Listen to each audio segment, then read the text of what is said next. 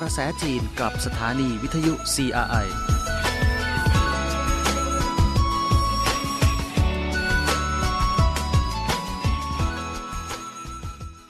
สวัสดีค่ะท่านผู้ฟังคะ ขอต้อนรับเข้าสู่รายการเกาะกระแสจีน กับดิฉัน มณีนาฏอ่อนพันนา ออกอากาศจากสถานีวิทยุ CRI กรุงปักกิ่ง สาธารณรัฐประชาชนจีนนะคะ ตลอดสัปดาห์นี้จะมาอัปเดตถึงความคืบหน้า การประชุมผู้แทนระดับชาติของพรรคคอมมิวนิสต์จีนครั้งที่ 20 ที่จัดขึ้นที่กรุงปักกิ่ง ตั้งแต่ 16 ตุลาคมที่ผ่านมาด้วยนะคะ เพราะว่าในครั้งนี้นะคะ เป็นที่จับตามองของทั้งประเทศจีนและประชาคมโลกด้วยค่ะ ซึ่งประเด็นของการประชุมในครั้งนี้ก็คือ การชูธงสังคมนิยม ตามอัตลักษณ์ของจีน ปฏิบัติตามแนวคิดสังคมนิยมที่มีอัตลักษณ์ของจีนยุคใหม่ ส่งเสริมเชิดชูจิตวิญญาณอันยิ่งใหญ่ของพรรคเชื่อมั่นในตนเอง และพัฒนาให้เข้มแข็งมากยิ่งขึ้นนะคะ เน้นถึงความซื่อสัตย์สร้างนวัตกรรม ความกระตือรือร้น ก้าวไปข้างหน้าอย่างกล้าหาญสามัคคีกัน ต่อสู้เดินหน้าเพื่อสร้างสารรค์บ้านเมือง ให้เป็นประเทศสังคมนิยม ที่ทันสมัยอย่างรอบด้าน และขับเคลื่อนการฟื้นฟูความเจริญรุ่งเรืองอย่างยิ่งใหญ่ของชนชาติจีนด้วยค่ะซึ่งนายสีจิ้นผิงทางผู้นำของจีนนะคะ ในฐานะที่เป็นเลขาธิการใหญ่ คณะกรรมการกลางพรรคคอมมิวนิสต์จีน ได้รายงานต่อที่ประชุม โดยแบ่งออกเป็น 15 ส่วนค่ะ ซึ่งระบุว่าในช่วง 10 ปีที่ผ่านมา จีนได้ผ่านเหตุการณ์ที่มีความหมายสำคัญยิ่ง ต่อกิจการของพรรคและประชาชน 3 เหตุการณ์ดังต่อไปนี้นะคะ 1. การครบรอบ 100 ปี การก่อตั้งพรรคคอมมิวนิสต์จีน 2. การเข้าสู่ยุคใหม่ของระบอบสังคมนิยม ตามอัตลักษณ์จีน และ 3. การบรรลุภารกิจสำคัญทางประวัติศาสตร์ ในการหลุดพ้นจากความยากจน และสร้างสังคมพอกินพอใช้อย่างบูรณาการ และบรรลุเป้าหมาย ศตวรรษแรกค่ะ นี่คือชัยชนะเชิงประวัติศาสตร์ของพรรคคอมมิวนิสต์จีน และประชาชนจีน ที่ได้มาจากความสามัคคีและการต่อสู้ เป็นชัยชนะครั้งสำคัญในประวัติศาสตร์ ของการสร้างความรุ่งโรจน์ของชนชาติจีน และเป็นชัยชนะครั้งสำคัญในประวัติศาสตร์ อันมีผลอย่างลึกซึ้งต่อโลกด้วย ในขณะเดียวกันนะคะ ก็ได้กำชับทุกส่วนในพักว่า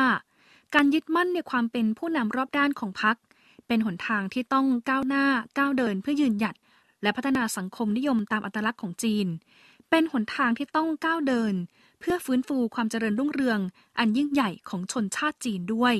การต่อสู้ด้วยความสามัคคีนั้น เป็นน้ำหนึ่งใจเดียวกัน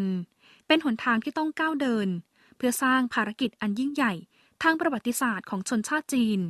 การปฏิบัติตามแนวคิดใหม่ แห่งการพัฒนา เป็นหนทางที่ต้องก้าวเดิน เพื่อพัฒนาความเข้มแข็งของประเทศจีนในยุคใหม่ และการกวดขันการบริหารของพรรคอย่างรอบด้าน ก็เป็นหนทางที่พรรคนั้นต้องก้าวเดิน เพื่อรักษาพลังชีวิตของตนเอาไว้เสมอ และเดินบนเส้นทางใหม่ เพื่อรับการทดสอบด้วยค่ะ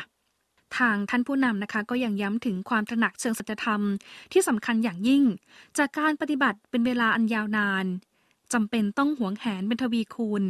และยึดมั่นตลอดเวลา นำพาและรองรับให้สังคมนิยม ตามอัตลักษณ์ของจีน เสมือนเรือลำใหญ่ พิชิตลมแรงและคลื่นยักษ์ เพื่อให้สามารถเดินทางไกลด้วยความมั่นคงค่ะ นี่ก็เป็นอีกหนึ่งสาระสำคัญนะคะ ของการประชุม ผู้แทนระดับชาติของพรรคคอมมิวนิสต์จีนครั้งที่ 20 ด้วยนะคะ ซึ่งก่อนหน้านี้นะคะก็มีการพูดถึงความทันสมัยแบบจีนเป็นอีกทางเลือกใหม่ของมนุษยชาติด้วยค่ะ ซึ่งวันที่ 16 ตุลาคมที่ผ่านมานะคะ ที่การประชุมผู้แทนระดับชาติ ของพรรคคอมมิวนิสต์จีนครั้งที่ 20 หรือว่าสมัชชา 20 นั้น นายสีจิ้นผิง เลขาธิการใหญ่คณะกรรมการกลางพรรคคอมมิวนิสต์จีนในนามของคณะกรรมการกลางชุดที่ 19 ได้รายงานต่อที่ประชุมโดยได้จัดทำแผนยุทธศาสตร์ด้านการสร้างประเทศสังคมนิยม สมัยใหม่อย่างรอบด้าน ได้กล่าวถึงลักษณะสำคัญ และข้อกำหนดที่สำคัญของความทันสมัยแบบจีนด้วยค่ะ ความทันสมัยคือสิ่งที่ประชาชนทั่วโลกแสวงหา และยังเป็นเป้าหมายที่ประชาชนจีน มุ่งมั่นมาจนถึงปัจจุบัน ความทันสมัยแบบจีนคืออะไร นายสีจิ้นผิง ได้เน้นย้ำในรายงานนะคะว่า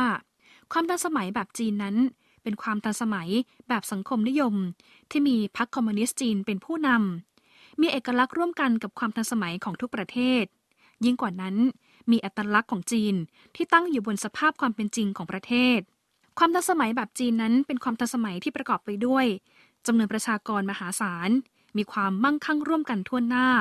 มีความกลมกลืนระหว่างอารยธรรม ทางวัตถุ กับอารยธรรมทางจิตใจ มีความปรองดองกันระหว่างมนุษย์กับธรรมชาติ และมีหนทางแห่งการพัฒนาที่สันติ ความทันสมัยแบบจีนนั้นก็ยึดมั่นในแนวคิดการพัฒนาที่เน้นประชาชนมาก่อนนะคะ เน้นการพัฒนาความสามัคคีของมนุษย์และธรรมชาติ เน้นความร่วมมือแบบวินวิน หรือว่าสมประโยชน์นะคะ ซึ่งในรายงานนั้นก็ได้ชี้ข้อเรียกร้องพื้นฐาน 9 ประการ ของความทันสมัยแบบจีนนะคะ นั่นก็คือ ยืนหยัดของการนำพรรคคอมมิวนิสต์จีน ยืนหยัดสังคมนิยมที่มีอัตลักษณ์ของจีน ก้าวไปสู่เป้าหมายการพัฒนาที่มีคุณภาพ ส่งเสริมประชาชนตามคันลองประชาธิปไตย เสริมสร้างโลกที่จิตวิญญาณของประชาชน ก้าวไปสู่ความมั่งคั่งร่วมกันของประชาชน ส่งเสริมการอยู่ร่วมกันอย่างปรองดองระหว่างมนุษย์กับธรรมชาติ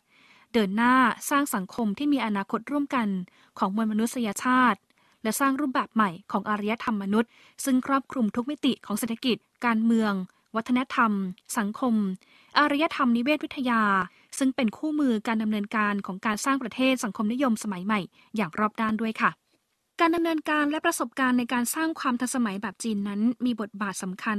และเป็นทางเลือกใหม่ของความทันสมัยของมนุษยชาตินะคะ การประชุมสมัชชาครั้งที่ 19 ได้ชี้ว่า ได้สร้างจีน ให้เป็นประเทศสังคมนิยมที่เข้มแข็ง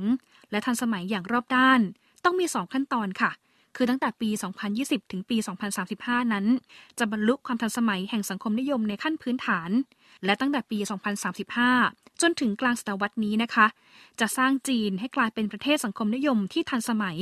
มีความเจริญรุ่งเรือง แข็งแกร่ง เป็นประชาธิปไตย และก้าวหน้าทางวัฒนธรรม ตลอดจนมีความสามัคคีและความดีงามด้วยค่ะ ซึ่งในการประชุมสมัชชาใหญ่ครั้งที่ 20 นั้นนะคะ นายสีจิ้นผิงก็ชี้ว่า ในอีก 5 ปีข้างหน้านั้น จะเป็นช่วงเวลาที่มีความสำคัญยิ่ง ต่อขั้นตอนการเริ่มต้นของการสร้างประเทศ สังคมนิยม ที่ทันสมัยในทุกด้าน แล้วก็ชี้ว่าการพัฒนาที่มีคุณภาพสูงนั้น เป็นสิ่งสำคัญที่สุดในอันดับแรกด้วยค่ะซึ่งในเวลาเดียวกันนะคะ ความทันสมัยแบบจีน ก็ได้ขยายเส้นทางให้ประเทศกำลังพัฒนา ร่วมเดินสู่ความทันสมัย ความทันสมัยไม่ใช่สิทธิบัตรของประเทศตะวันตก ถ้ามีเส้นทางที่เหมาะสมกับสภาพของประเทศตนเอง ทุกประเทศนั้นจะมีการพัฒนาแบบก้าวกระโดดด้วยค่ะ ซึ่งความทันสมัยของจีนนั้น ก็เน้นหนทางการพัฒนาอย่างสันติ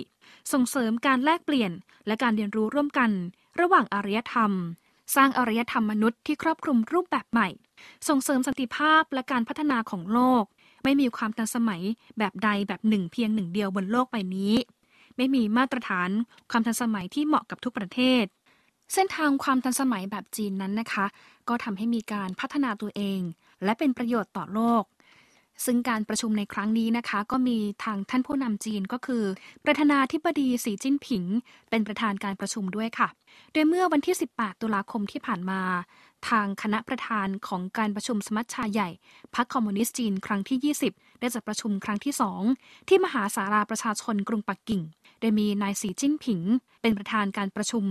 ที่ประชุมนะคะได้ผ่านนำร่างมติไว้ด้วยการรายงาน ของคณะกรรมการกลางพรรคคอมมิวนิสต์จีนชุดที่ 19 ร่างมติไว้ด้วยรายงานการทำงานของคณะกรรมการตรวจสอบวินัยส่วนกลางพรรคคอมมิวนิสต์จีนชุดที่ 19 และร่างมติว่าด้วยกฎข้อบังคับ ฉบับแก้ไขของพรรคคอมมิวนิสต์จีน ให้กับคณะผู้แทนต่างๆ ได้อภิปรายค่ะ นายเฉินซีรองเลขาธิการของการประชุมสมัชชา 20 ได้ตีความรายชื่อ เสนอว่าด้วยบุคคลสำรองของผู้สมัครกรรมการ กรรมการสำรองแห่งคณะกรรมการกลางพรรคคอมมิวนิสต์จีนชุดที่ 20 และบุคคลสำรองผู้สมัครกรรมการ แห่งคณะกรรมการตรวจสอบวินัยส่วนกลางพรรคคอมมิวนิสต์จีนชุดที่ 20โดยที่ประชุมได้ผ่านรายชื่อเสนอว่าด้วยบุคคลสำรองผู้สมัครตำแหน่งต่าง ๆ เหล่านี้ ให้คณะผู้แทนต่าง ๆ ได้ปรึกษาหารือ ที่ประชุมได้ผ่านวิธีการเลือกตั้ง ของการประชุมสมัชชา 20 ซึ่งได้รับการปรึกษาหารือ จากคณะผู้แทนต่างๆ แล้ว และที่ประชุมนั้นก็ยังได้ผ่านรายชื่อ ผู้ตรวจสอบบัตรเลือกตั้ง หัวหน้าผู้ตรวจสอบบัตรเลือกตั้ง เพื่อรอกำหนดการวันเลือกตั้งอย่างเป็นทางการ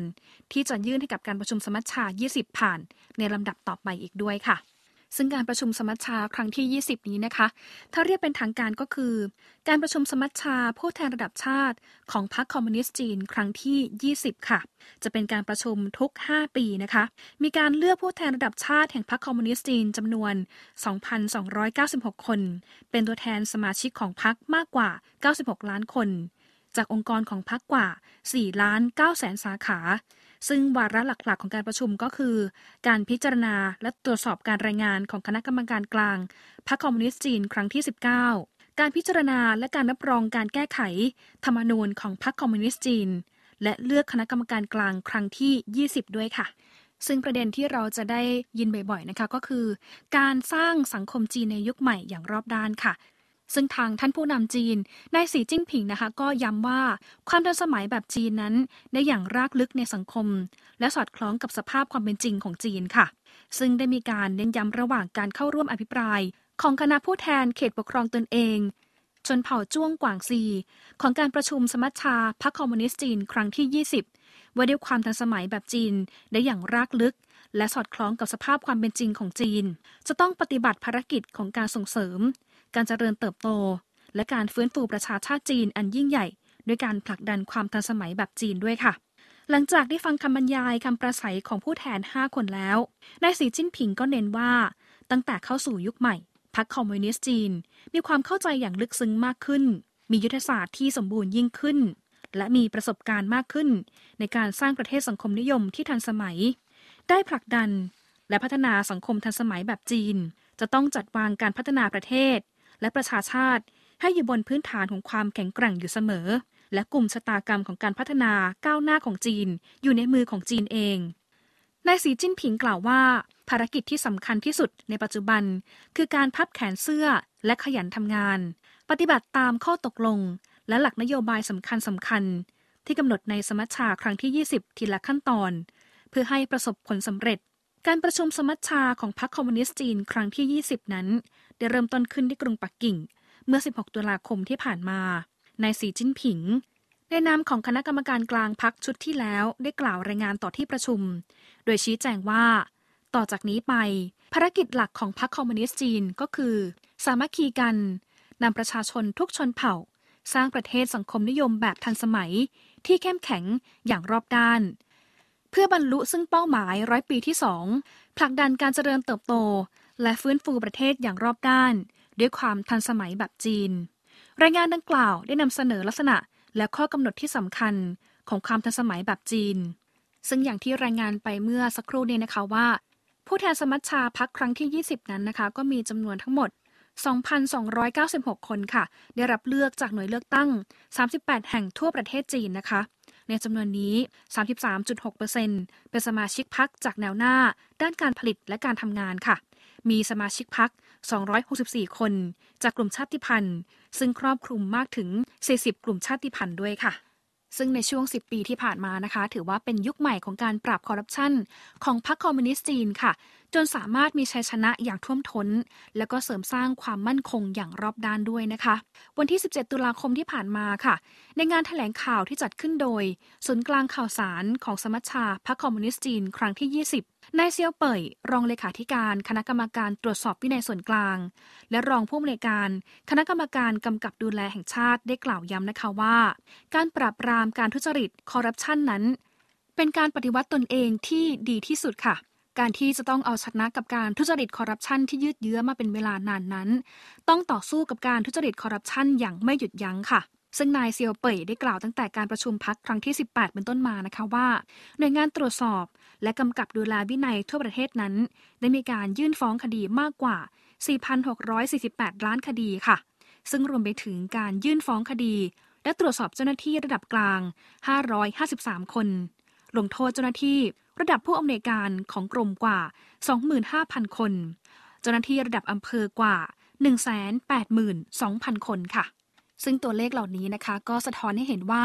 จีนนั้นดำเนินนโยบายการปราบปราม ปัญหาการทุจริตคอร์รัปชันอย่างได้ผล แล้วก็จะยืนหยัดในการต่อสู้กับปัญหาคอร์รัปชันนี้ อย่างแข็งแกร่งต่อไปอีกด้วยค่ะ มาดูในเรื่องของผู้แทนจากหลายประเทศนะคะ ที่ตอนนี้เองก็ได้ร่วมแสดงความยินดี และแสดงความเห็นกับการประชุมสมัชชาครั้งที่ 20 ของพรรคคอมมิวนิสต์จีนนะคะ โดยย้ำว่าพรรคคอมมิวนิสต์จีนนั้น มีอำนาจการปกครองที่แข็งแกร่งค่ะโดยการประชุมผู้แทนระดับชาติของพรรคคอมมิวนิสต์จีนครั้งที่ 20 นั้นนะคะ ก็มีผู้แทนจากหลายประเทศเองนะคะ ก็ร่วมแสดงความยินดีค่ะ อย่างคุณทองลุน สีสุลิด เลขาธิการคณะกรรมการกลางพรรคประชาชนปฏิวัติลาว และประธานประเทศลาว กล่าวในการให้สัมภาษณ์กับนักข่าว CMG ภาคภาษาลาวนะคะ โดยเขาเชื่อว่าการประชุมผู้แทนระดับชาติ ของพรรคคอมมิวนิสต์จีนครั้งที่ 20 นั้น จะมีผลสำเร็จสำคัญ ให้ประโยชน์แก่ชาวจีนทั้งมวล เสริมพลังอันแข็งแกร่งของการสร้างประเทศสังคมนิยมแบบสมัยใหม่อย่างรอบด้านค่ะขณะที่บุ่ยแทงห์ เซินสมาชิกคณะกรรมการกลางพรรคคอมมิวนิสต์เวียดนาม รัฐมนตรีว่าการกระทรวงต่างประเทศของเวียดนาม กล่าวในการให้สัมภาษณ์กับทาง CMG ภาคภาษาเวียดนามนะคะว่า การประชุมผู้แทนระดับชาติของพรรคคอมมิวนิสต์จีนครั้งที่ 20 นี้ ไม่ใช่แค่เหตุการณ์สำคัญ ในชีวิตการเมืองของจีนเท่านั้น แต่ว่ายังเป็นเหตุการณ์ที่มีชื่อเสียงระดับโลกอีกด้วย โดยผู้นำพรรคและรัฐของเวียดนามหวังว่า สมัชชา 20 ของพรรคคอมมิวนิสต์จีน จะประสบความสำเร็จโดยสมบูรณ์ค่ะ ซึ่งเขาก็ย้ำนะคะว่า ในการประชุมนั้น ได้เปิดบทบาทใหม่ในการสร้างสังคมนิยมที่มีอัตลักษณ์จีน เชื่อว่า ภายใต้การนำของพรรคคอมมิวนิสต์จีน ประชาชนจีนจะบรรลุเป้าหมาย 100 ปีที่ 2 ตามกำหนดอย่างแน่นอน สร้างจีนให้เป็นประเทศสังคมนิยมที่ทันสมัย มีความเจริญรุ่งเรือง แข็งแกร่ง เป็นประชาธิปไตย และก้าวหน้าทางวัฒนธรรม ตลอดจนมีความสามัคคีและความดีงาม ซึ่งเวียดนามจะสนับสนุนการพัฒนาอย่างยั่งยืนของจีนอย่างต่อเนื่อง สร้างบทบาทสำคัญต่อสันติภาพ ความร่วมมือ และการพัฒนาของโลก และในภูมิภาคด้วยค่ะนอกเหนือจากเรื่องของการประชุมสมัชชา 20 ที่ติดตามกันแล้วนะคะ มาดูอีกหนึ่งความคืบหน้าของจีนค่ะ ที่ตอนนี้ก็เดินหน้า การพัฒนาที่เป็นมิตรต่อสิ่งแวดล้อม เพื่อปูทางสู่อนาคตที่ดีงามมากยิ่งขึ้นนะคะ ปัจจุบันการพัฒนาที่เป็นมิตรกับสิ่งแวดล้อมและยั่งยืนนั้น ก็ได้กลายเป็นสิ่งสำคัญอันดับแรกในจีนนะคะ เนื่องจากจีนได้ปรับเปลี่ยนเศรษฐกิจจากที่มุ่งเน้นการเติบโตอย่างรวดเร็ว ไปสู่การพัฒนาที่มีคุณภาพสูงค่ะ หลังการดำเนินนโยบายปฏิรูปและเปิดประเทศเป็นเวลาถึง 40 ปีนะคะ จีนก็ได้ประสบความสำเร็จ ในการสร้างสังคมที่เจริญรุ่งเรือง ในระดับปานกลางในทุกด้าน และได้เริ่มเดินหน้าต่อบนเส้นทางใหม่ แห่งความทันสมัยที่เน้นการพัฒนาที่ยั่งยืน และมีคุณภาพสูงค่ะ การพัฒนาที่เป็นมิตรกับสิ่งแวดล้อมของจีน ได้สะท้อนถึงแนวทางการพัฒนาที่ถือประชาชนเป็นศูนย์กลาง และเป็นแก่นของวิสัยทัศน์ผู้นำจีน สร้างสรรค์อารยธรรมทางระบบนิเวศ เนื่องจากเป็นไปตามปรณิธานของประชาชนจีน ที่ต้องการสร้างสรรค์บ้านที่สวยงาม และประเทศที่สวยงามค่ะ ด้วยวิสัยทัศน์ดังกล่าวนะคะ จีนได้ประสบความสำเร็จในการพัฒนาพลังงานคาร์บอนต่ำและมีความโดดเด่น ด้วยสัดส่วนการใช้พลังงานสะอาดนั้นเพิ่มขึ้นอย่างต่อเนื่องจาก 14.5%มาเป็น 25.5%ในช่วง 10 ปีที่ผ่านมาค่ะ นอกจากนี้นะคะ การเติบโตทางเศรษฐกิจเฉลี่ยต่อปีของจีนนั้นอยู่ที่ 6.5%ในช่วงทศวรรษที่ผ่านมา แต่ว่าการใช้พลังงานนั้นกลับเพิ่มขึ้นเพียง 3%ต่อปีเท่านั้น และปริมาณพลังงานที่จีนประหยัดได้นั้น คิดเป็นสัดส่วนเกือบครึ่งหนึ่งของการประหยัดพลังงานทั่วโลกในช่วงเวลาดังกล่าวด้วย ทั้งหมดนี้ก็ได้ปูทางให้จีน สู่เป้าหมายการลดปล่อยคาร์บอนให้น้อยที่สุดในปี 2030 หรือว่าเป็นช่วงพีคของการ ใช้นโยบายการปล่อยคาร์บอนนะคะรวมไปถึงการเดินหน้าความเป็นกลางทางคาร์บอนก่อนปี 2060 เป็นคำมั่นสัญญาที่รัฐบาลจีนนั้น ให้ไว้กับประชาคมโลก ในการรับมือกับการเปลี่ยนแปลงของสภาพภูมิอากาศ การที่จีนมุ่งมั่นจะลดการปล่อยก๊าซคาร์บอนอย่างต่อเนื่องนั้น เป็นสิ่งที่น่าทึ่งที่สุดในโลก และเป้าหมายบรรลุความเป็นกลางทางคาร์บอนในระยะเวลาอันสั้นนั้น แสดงให้เห็นถึงความรับผิดชอบของจีน ในฐานะเป็นประเทศขนาดใหญ่ และความจริงใจในการสร้างประชาคมที่มีอนาคตร่วมกัน แห่งมนุษยชาติด้วยค่ะปัจจุบันนะคะ จีนยังคงเป็นประเทศที่กำลังพัฒนาที่ใหญ่ที่สุดในโลก และยังคงอยู่ในช่วงเวลาสำคัญของการพัฒนาตัวเองคำมั่นสัญญาที่จีนให้ไว้ในการรับมือ กับการเปลี่ยนแปลงของสภาพภูมิอากาศของโลกนั้น จึงมีความสำคัญอย่างยิ่ง เป้าหมายการพัฒนาที่เป็นมิตรกับสิ่งแวดล้อมของจีน ก็ได้รับการสนับสนุนจากกฎหมาย คุ้มครองสิ่งแวดล้อมที่เข้มงวด และแผนปฏิบัติการที่รัฐบาลกำหนดเอาไว้ เพื่อแก้ไขปัญหามลภาวะทางอากาศ ทางน้ำและดินด้วยค่ะ จีนตระหนักดีว่า การบรรลุเป้าหมายดังกล่าวนั้น ต้องนำปรัชญาการพัฒนาใหม่มาใช้ ควบคู่กับการเสริมสร้างการปกป้องสภาพแวดล้อม ทางระบบนิเวศ และมาตรการลดการปล่อยคาร์บอนนั้น จะนำไปสู่อนาคตที่ดีงาม ยิ่งขึ้นอย่างแน่นอนค่ะ เป็นอีกหนึ่งนโยบายที่น่าจับตามองของจีนนะคะ ในเรื่องของการแก้ไขปัญหาสิ่งแวดล้อม และมลภาวะ เพื่อเดินหน้าสู่การป้องกัน และลดปัญหาภาวะโลกร้อนนั่นเองค่ะในช่วงนี้หมดเวลาแล้วนะคะ ต้องลาท่านผู้ฟังทุกท่านไปก่อนค่ะ ขอบพระคุณที่ติดตามรับฟัง และสวัสดีค่ะ